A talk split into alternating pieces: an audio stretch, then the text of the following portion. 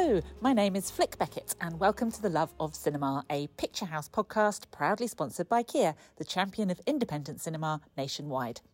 On today's show, we talk with Errol Morris, director of The Pigeon Tunnel, based on John le Carré's autobiography of the same name.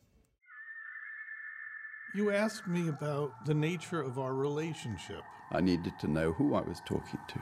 Were you my friend across the fire? Who are you? And if I can't answer that question,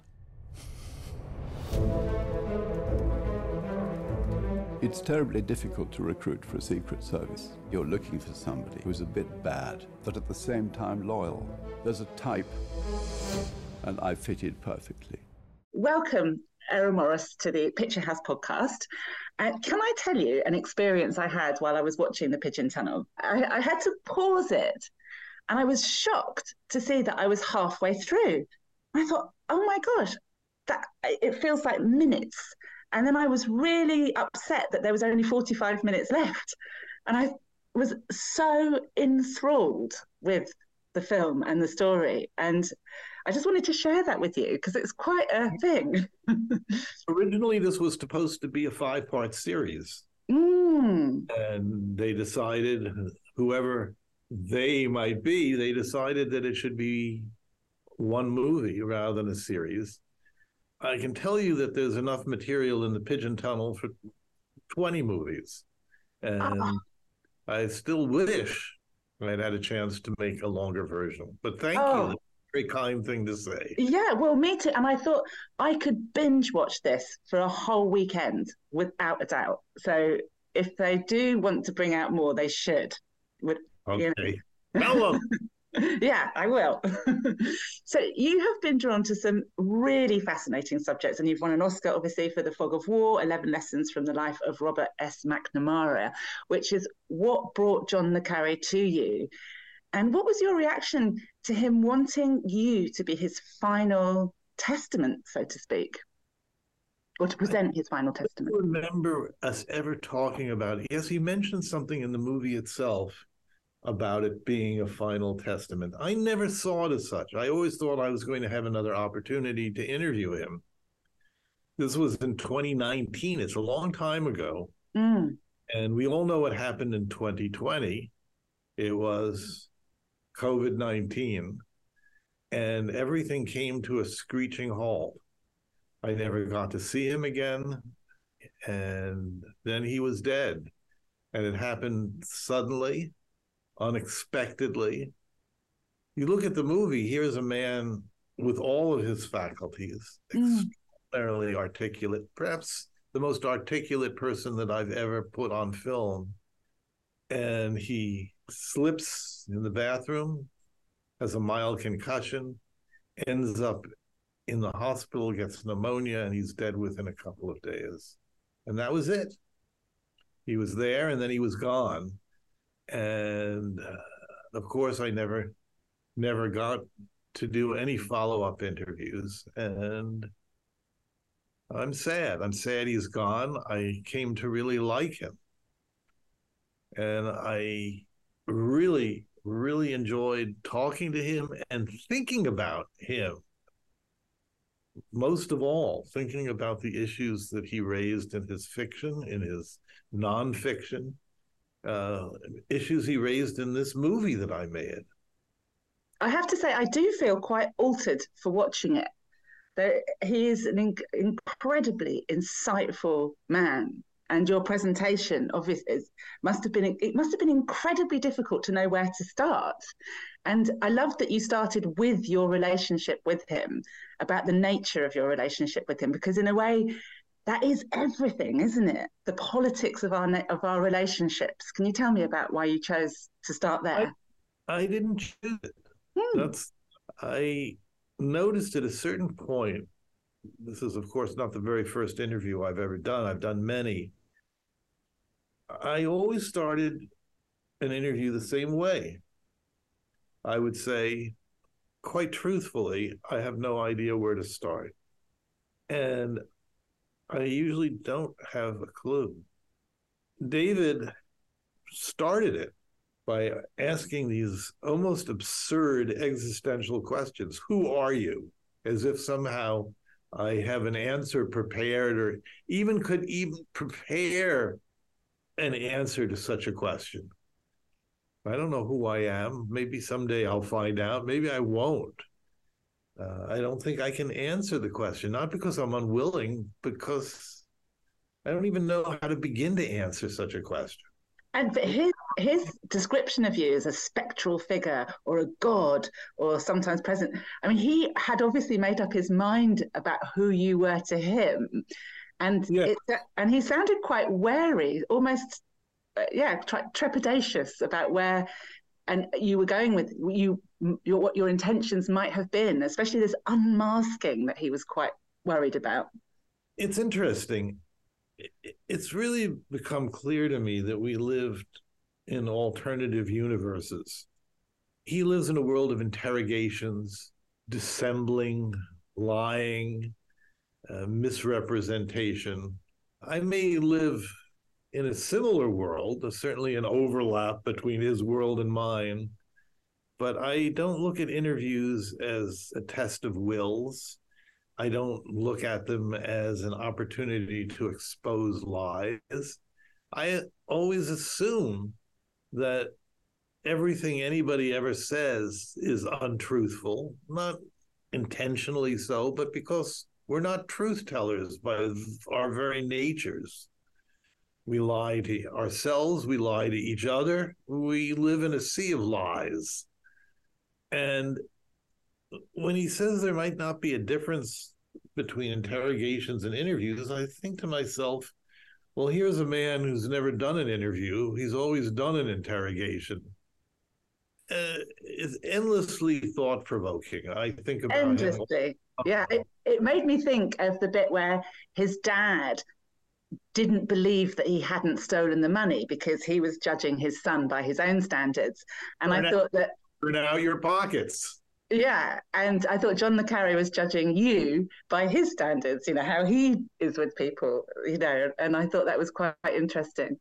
He's a person who such an odd schizophrenic kind of personality, a person who retreated into a writing room and created a. I, I've described it as a tsunami of words, but it's absolutely true. There's just endless series of Le Carré novels. Have I read all of them? I most certainly have not. I uh, came into this project having read only Tinker Tailor and The Spy Who Came in from the Cold. Then I read more, but I when I realized I was going to be interviewing him, but I realized also at the same time there was no way I was going to read everything. There's just too much of it everything was just too damn big. And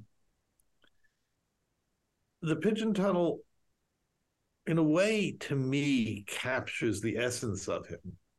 I really love the book. I still love it. It's an oddball book. There's no memoir like it. It's fragmentary. It has no real discernible chronological order. It goes here, it goes there.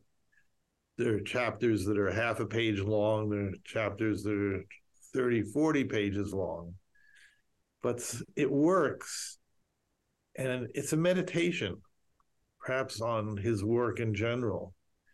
And it has these bookends that i just still think about all the time the beginning is the pigeon tunnel itself that story which is the frontispiece of the book and the end is the story of if you like, in inmost room, the safe at MI6, and the story of Rudolf Hess, number two in the Third Reich, his flight from Germany to Scotland in 1941.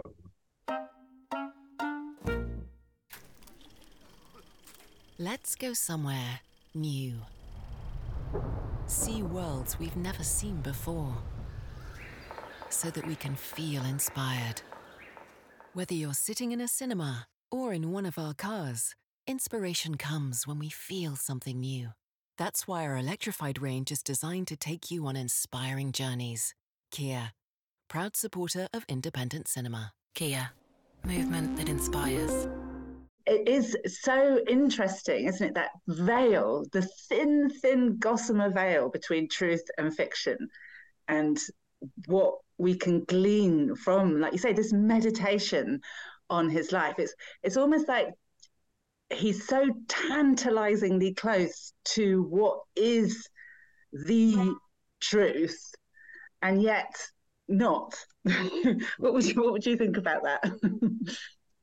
well, I sometimes I guess this is the truly pretentious side of me. I cite Pascal. He was a lover of this Polish philosopher Kolakowski, and who wrote extensively about truth and about Pascal.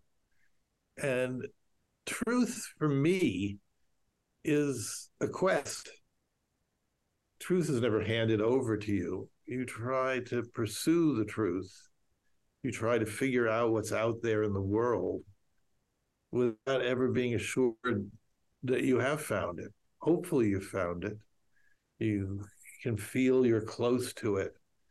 But the truth is something that, as David describes it, is perhaps only known by an absent third party. But the important thing to remember, and people, I think, just from talking with so many people about that scene in the movie, they think he's saying the truth is subjective. He's not saying any such thing. He's saying that truth is objective and perhaps ineluctable. Maybe it's not something that we can ever lay our hands on. We can hope to lay our hands on it, we can pursue it, but it is an elusive thing in our lives. And he's and it felt like he had spent a life being exposed to betrayal and a very cynical side of life that to me, that was metaphorical in a way for the lives that we live now. So it, it, it's something. Mm. I think the message when he says that history is chaos, he's telling you there are no string pullers. There is no rhyme or reason in history. There's no people who control the world and decide what is going to happen and what is not going to happen. It's just a kind of infernal garbage heap out there where people at endless cross purposes with each other, endlessly confused about themselves and their own motivations, act, produce history. But if you think that it's organized, sensible, rational, controlled in any way, you're wrong. And right now, to be horribly frightening I was talking just last night. Should I be making some kind of plan to escape from the United States? And where do I go? The US, my country, seems hopelessly insane and chaotic, disorganized. What happens if everything falls apart? Where do you go to hide? You can't quite crawl under the bed and say, I want my mommy, although that's what I feel like part of the time. Yeah, I feel at, at mercy of forces that somehow I can't even begin to control. No, and I think you know that feels like that what he, he spent his life trying to do was to make some sense of his lack of control maybe from his childhood with his confidence trickster dad but and i do feel like that we are living in a kind of confidence trickster world his father reminds me of Trump in many ways. Father is an inveterate liar, confidence man, trickster. The real difference between Trump and Ronnie Cornwell is uh, that Trump was more successful, if you want to call it success. He was more successful. He became president of the United States. But in terms of delusion, self deception, they're close comrades. They certainly are. Errol, it's been such a pleasure to talk to you. I can't recommend this film enough, and I really, really hope we get to see some more of that footage one day because it was just incredible. So thank you so much. Have a wonderful rest of your day.